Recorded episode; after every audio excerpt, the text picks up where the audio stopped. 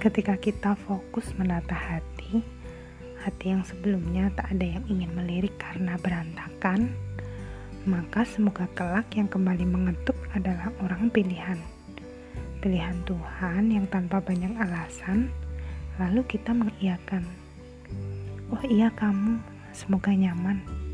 Hatiku sudah kutata senyaman mungkin untuk tinggal. Kuncinya, silahkan pegang. Seperti tamu yang diberi kunci rumah pemiliknya, berarti dia orang terpercaya. Iya, aku mempercayaimu.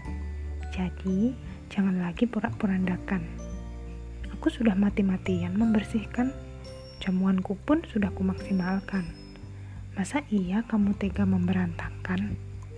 Atau paling tidak, jika kau tak sengaja memberi kekacauan, kuharap kau mampu mempertanggungjawabkan setiap hal membantuku membersihkan.